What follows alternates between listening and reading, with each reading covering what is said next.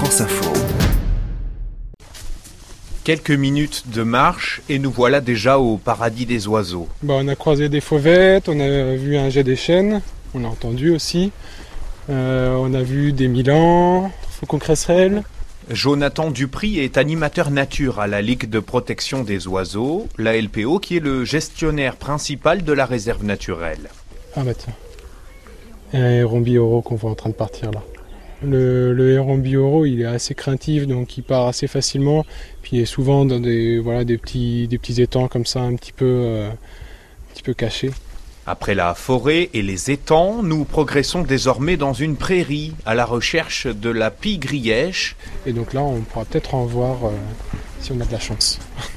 Mais pour cela, il faut faire preuve de discrétion. Se baisser, essayer de se fondre vraiment dans le milieu. Rester parfois aussi euh, un petit moment, histoire que les oiseaux s'habituent à notre présence. Parce qu'ils vont peut-être pas, au départ, on va peut-être pas les entendre et se dire il n'y a rien, mais en fait ils sont là, simplement qu'ils attendent de voir est-ce que c'est un danger ou pas. Il y, a, des gros buissons là, à droite il y a des tout petits buissons, elle est là. Donc ce qu'on est en train de voir là, c'est des pigrièches écorcheurs. Là, il y a, il y a un mâle donc, qui est avec la tête grise et un masque facial donc euh, sur les yeux seulement, qui est noir. Pour moi, en tout cas, c'est apaisant. C'est vraiment apaisant comme euh, chant. Tu écoutes ça, tu fermes les yeux et puis t'es es bien. du coup, là, on arrive à l'Allier, ça y est, enfin. Avec un- une petite plage de sable.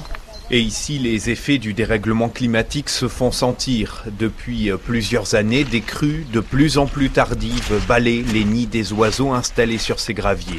Très problématique pour les oiseaux parce que euh, ils peuvent pas s'adapter en fait si rapidement. Et cette année, une crue fin juin a causé la perte de nombreux oisillons.